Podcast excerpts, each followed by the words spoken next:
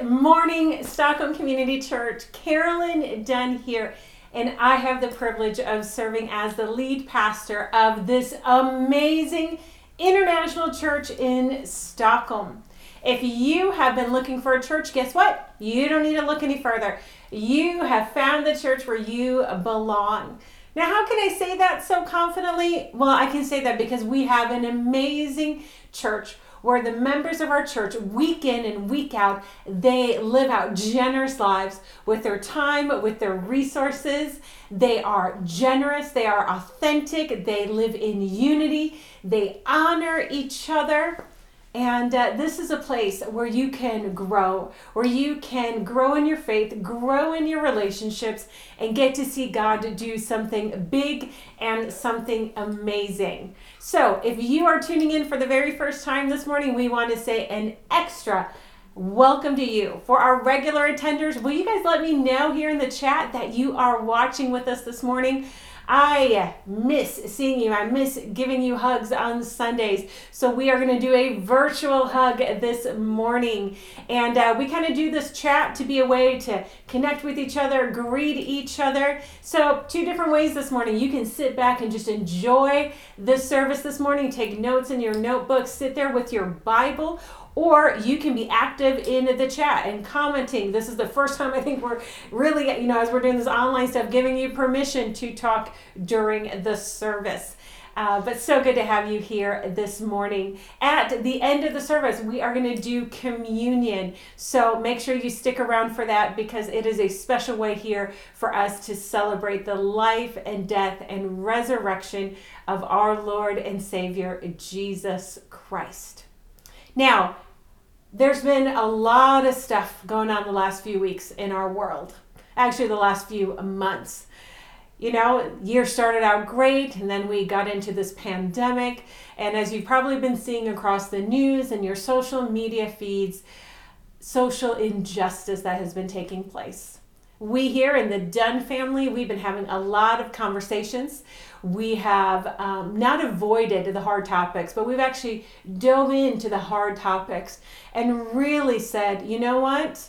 We are going to choose to be followers of Jesus Christ who um, don't shrink back, but who say, you know what? We want to be in a place where we can understand where other people are and where there is unjust injustice. We are going to do what we can to stand up against it. I love the scripture verses in Micah where it says, um, you know, seek justice, love mercy, and walk humbly with your Lord. And that is the goal that we have here in the Dunn household. And that is my prayer for us as believers of Jesus Christ that we would do that. We would seek justice, but we would also love mercy. And then we would walk humbly with the Lord. Galatians 3:26 is is one of those verses that you read and and it is such a good reminder for us of what the word of God says and what the word of God says about all human life not dependent on uh, skin color, not depending on our socioeconomic status, not dependent on our cultural upbringing. But Galatians 3, verses 26 through 29 says this for you are all children of God through faith in Jesus Christ. So when we believe in Jesus, all of a sudden that brings us in that we are all children of God. And all who have been united with Christ and the baptism have put on Christ, like putting on new clothes. The old is dead, the new is here because Christ now lives in us. And it continues in verse 28 there is no longer Jew or Gentile, slave or free, male or female, for you all are one in Jesus. The Message Bible says it this way Among us, you all are equal. And that's what we are. There's no hierarchy in the kingdom of God. God doesn't love one person more than another, He loves us all. He died for us all. And it is so important when we look at the people around us, the people in our lives, the people in our society, in our city, in our country, in our world. When we get to look at them, we get to see Jesus in them. And none of us are worth more than another. We are all equal in Jesus. And guess what? We are all valuable. The Bible also talks about make sure that you laugh with those who laugh and that you mourn with those who mourn. And so, my encouragement is when someone around you is hurting, take the time to listen. Don't come with your solutions or your opinions, but take the time to listen. We have two ears, one mouth. Might be a purpose for that. We need to hear more than what we need to talk. And then to really mourn with those who are struggling. I've been listening to a lot of different podcasts uh, over the last few weeks. Been listening to a lot of different people who look different than me, have had a different upbringing than me. And man, the pain and the hurt that I have heard from them, man, my heart breaks. And so, in that, I have a choice. Do I sit still or do I do something about it? And I think we can see throughout Scripture, Jesus says, you know, do the right thing, be good, don't sit back, speak up for those who cannot speak. And so, church, that is my encouragement to us today that we would not remain silent when we see injustice, but that we would speak up and we would do something about it. And so, today, what we're going to do is we are heading into a brand new series. And this series is the fruits of the Spirit. So, we're going to lead with the fruits of the Spirit. Anyone know them? Can anyone rattle off all of the fruits of the Spirit? There's a lot of them. And there's a lot of them that gives us an opportunity to let God move and do things in our lives. So Galatians 5, let's let's take a look. What are all of these fruits of the spirit? Galatians 5 verses 20 through to 26. It says this, "But the Holy Spirit produces this kind of fruit in our life." So the Holy Spirit produces this kind of fruit in our lives love, joy, peace, patience, kindness, goodness, faithfulness, gentleness, and self control. Those are the fruits of the Spirit. And then it says this there is no law against these. So, guess what? You can't have too much kindness, too much love, too much patience, too much self control. You can't have too much. It's not like, oh, you've loved too much cut it off. No, it says there is no law against this. And I love it. It continues here in verse 24 and it says this Those who belong to Christ have nailed the passions and desires of their sinful nature to the cross, and they have crucified them there. You see, our sinful desires, our, um, our, our nature, we nail it to the cross so that we can live with the fruits of the Spirit. And I love it. It says here in verse 25 since we are living by the Spirit, let us follow the Spirit's leading in every part of our lives. Let us not become conceited or provoke one another or be jealous of one another. Now, the beautiful thing here about the fruits of the Spirit, it's not that one fruit is more important than the other. Well, I'm going to really focus on love but we're going to ignore the fruit of the Spirit called self control. I'm going to really focus on joy because I like to be joyful. But patience, that's not the fruit of the Spirit I want to work on. No, no, no, no, no. These are all the fruits of the Spirit. And actually, if you look at it, it's the fruit of our lives, what we will be known for. And so, the important thing here this morning, as we talk about the Holy Spirit, the Holy Spirit, we cannot listen to the Holy Spirit in one area of our life and then ignore the Holy Spirit in another area of our life. Now, before we dive into the first fruit of the Spirit, love here, I want us to take it just a little step back. Because why do we have the Holy Spirit? Why did God send the Holy Spirit? We see first in John chapter 14, in verses 15 through 17, Jesus gives the promise of the Holy Spirit. He says, I'm going to ask God to send an advocate for you, one that will not leave you. And he says, the Holy Spirit, he leads you in all truth. And so that's the important thing to remember. As the Holy Spirit leads us, he leads us in all truth. In Acts 2, verses 1 through 4, Pentecost Sunday was just here last weekend, and this is what happened at Pentecost. The believers were meeting in one place, and all of a sudden, this gush of wind and these tongues of fire came upon all of those believers, and they were filled with the Holy Spirit. And they started speaking in other tongues, and it was the Holy Spirit who gave them this ability. So Jesus said, Hey, I'm not going to be with you, but I'm going to send you an advocate. I'm going to send you a helper. He's with you right now, but he's going to live in you. And then we see that in Acts chapter 2, how the Holy Spirit comes upon all of the believers.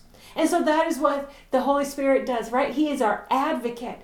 So that what? So that we can walk in the fullness of who Jesus is and what he has for us. And so, why live by the fruit of the Spirit? It's the best way to live. We see here in Galatians 5, it says, verse 13, For you have been called to live in freedom, my brothers and sisters.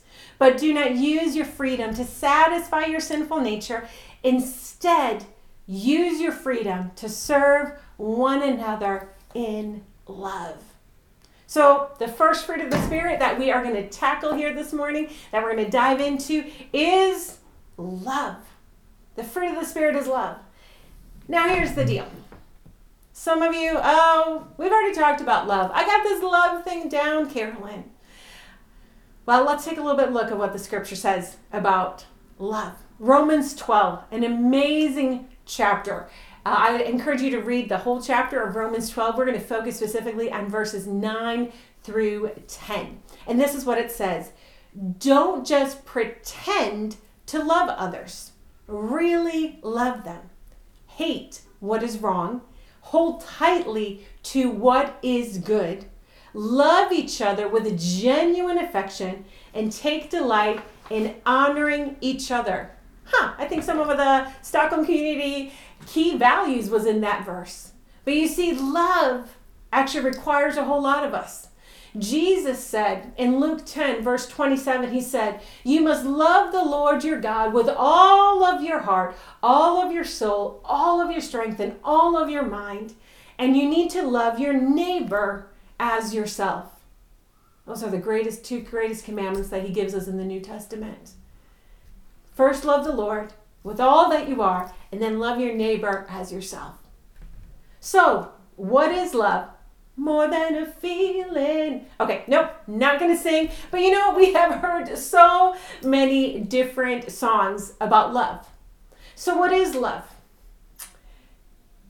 And before, now I know some of you, you may be going, we know love, we know how to define love.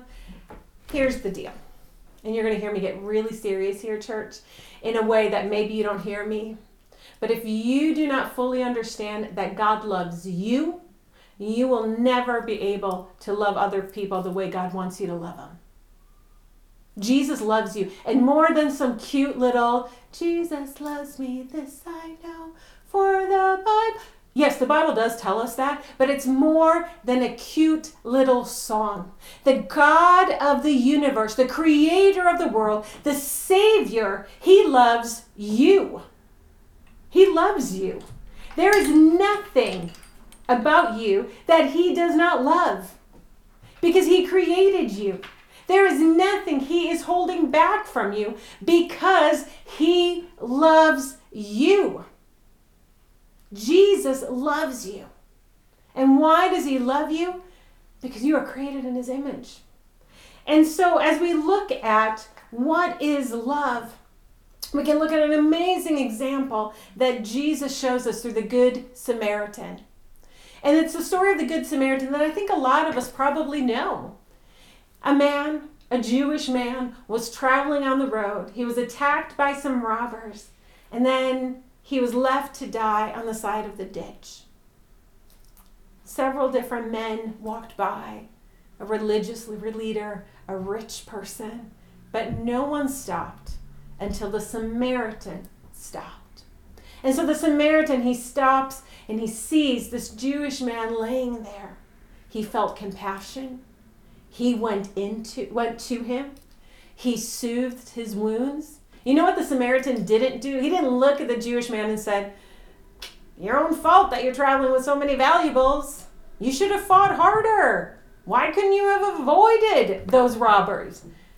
he didn't blame him for the situation he was in, but no, he soothed his wounds. He put ointment on his wounds. He put linen on his wounds. He put him up on his donkey and took him to the nearest inn. And at the inn, he continued to take care of him. And then he paid the innkeeper two pieces of silver and said, Put this towards the care of this man. And if you need more, when I come through here again, I will pay my bill then. It wasn't what the Samaritan had planned on doing that day. He probably had somewhere he needed to go. And then I love it that the fact that Jesus uses a Samaritan in the story. Because the Jewish people and the Samaritans, yeah, there wasn't much um, honor amongst them. The Jews looked down at the uh, Samaritans, kind of saw them as half class citizens. And um, there was no reason for the Samaritan to stop. He saw right away it was a Jewish man. He could have kept on walking. Well, he didn't honor me. He's never respected me. He doesn't value me. But that's not what the Samaritan did. No, he he stopped and he did what the other men should have done but didn't do. And that is the way that Jesus says, This is how I want you to love your neighbor. And he says in his word there in Luke chapter 10, he says, Do this and you will live. When Jesus says, Love your neighbor as yourself, I have to love myself first. Now, this is not some, I love myself, I think I'm awesome, I think I'm great. It's not what I'm talking about. I'm not talking fluffy love. I'm talking about that deep knowledge of knowing that Jesus loves you. Now, I'm going to rattle off a bunch of statements here to show you that Jesus loves you. Now, it could be a list that you hear me rattle off, or it could be something that all of a sudden changes you and all of a sudden changes your life. I am a child of God. I am a friend of Jesus. I have been justified and redeemed. My old self was crucified with Christ, and I am no longer a slave to sin. I have been set free. I have been accepted by Jesus.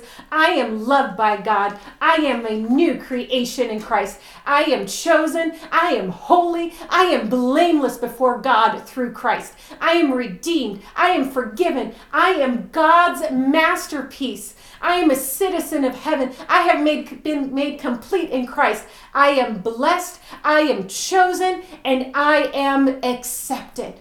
And here's the deal as I read some of those statements, there were some of you, you went, No, that's not true about me. That might be true about someone else, but that is not true about me. I'm going to tell you what, that is a lie from the pit of the enemy. You are loved. You are accepted. You are redeemed. You are set apart. You are God's masterpiece. And so, if there is something inside of you right now that says, Well, that is not true for me, that is a lie that you need to give to the Lord. And you need to say, This is a lie that I choose to no longer believe because I'm going to choose today to believe that I am loved by God. Because you are. And so when you are loved by God, you live with this abundance mindset. You live with this overflowing spirit that says, Because I am loved, guess what? I can love others. Because I am loved, guess what? I can be kind. Because I am loved, I don't have to be jealous. Because I am kind or because I'm loved, I do not have to hold other people's wrongs against them because I am loved by the Almighty God, and there is nothing that can change that. There is nothing that can change that God loves me. So, therefore, I am secure, therefore, I am safe, and therefore, I'm going to walk victoriously into any situation that I am in because I am loved by an Almighty God. And when you walk with that mindset, church, it changes everything. And that fruit of the Spirit has this opportunity to grow, to become stronger, to become better. So, how does that happen? I need to stay grounded in the Word of God. I got to let the Word of God become the source of truth in my life.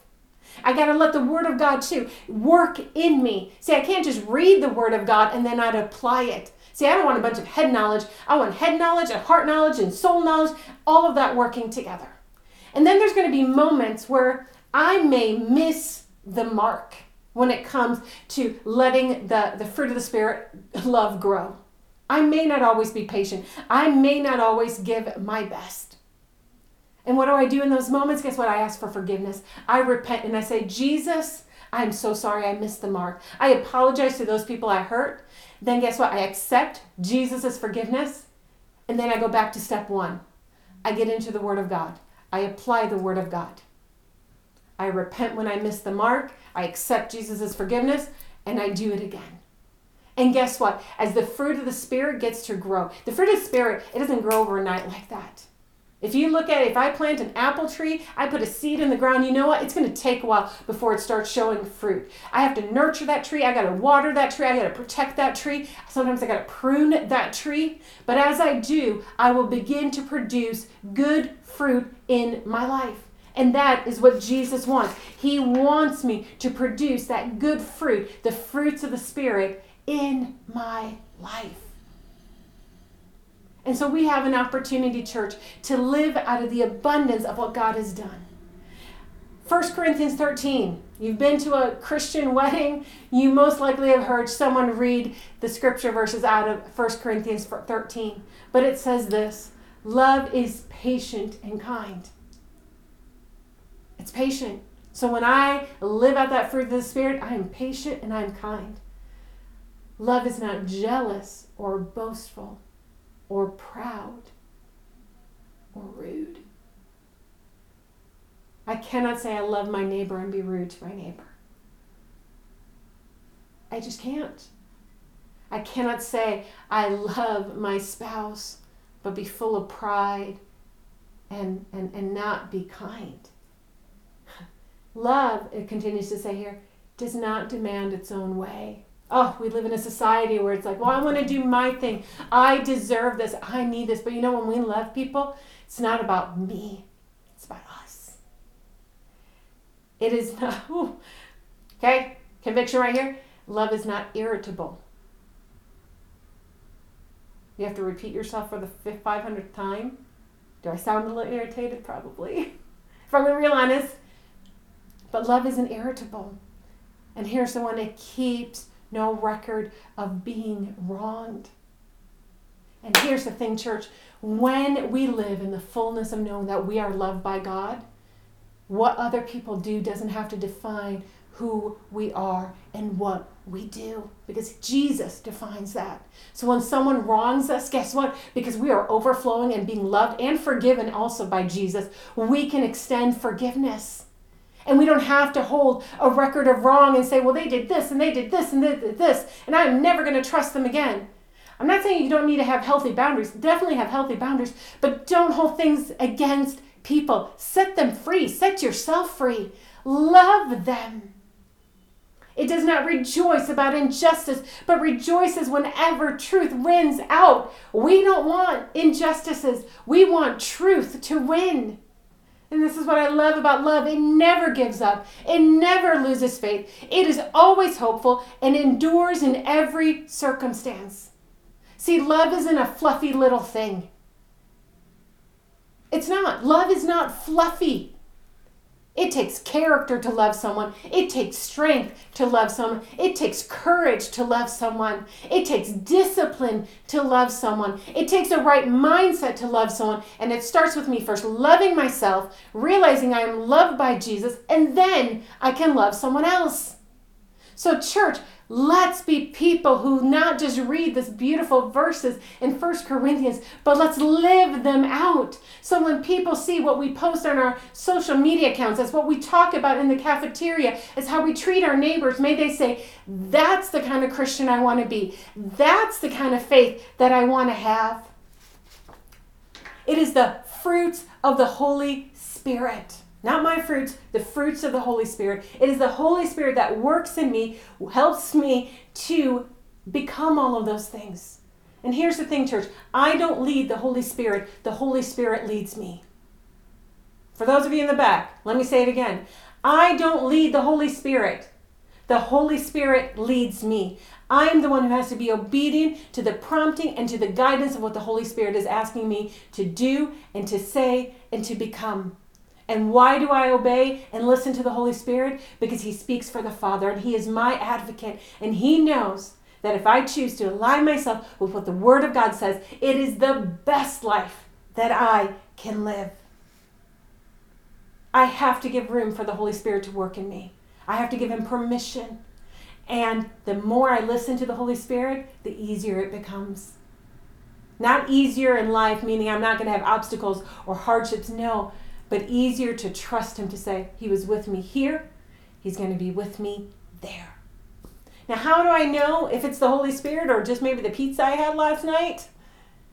It will always align itself with the Word of God. The Holy Spirit will never ask you to do something, become something that does not align itself with the Word of God. Never. That's how you know if it's the Holy Spirit leading you or that slice of pizza you had last night. So, church, can we make a commitment to grow together in the fruits of the Spirit, to let God move in us and do a great work in us? If you are watching this today and you have never accepted Jesus Christ as your Lord and Savior, guess what? He is ready, He is willing, He is able, He is right here. And all we need to do is to do a simple prayer to say, Jesus, come into my life, become the Lord of my life, become the Savior of my life. And as you become that Savior in my life, I will ask you to forgive me of my sins, and I will live every day becoming more like you. So if that is you here today, we have a link that you can click on in the comments, and when you can just let us know that you have made this awesome decision today. But will you pray with me if that is you today and you say, I want this Jesus to love me? Well, guess what? He already loves you. I want to accept the love that Jesus has for me. Dear Jesus, thank you for dying on the cross for us. Thank you for accepting each and every one of us. We come to you right now and we ask you to forgive you, forgive us of our sins, to become Lord and Savior of our lives. And with the Holy Spirit's help, to live today and going forward for you. Thank you, Jesus, for being my Savior. Amen. So, congratulations if that was the very first time you have prayed that prayer or you are rededicating your life to the Lord. And, church, we have a great opportunity to live in the fruits of the Spirit, to let Jesus shine in our words, in our actions, and what we do.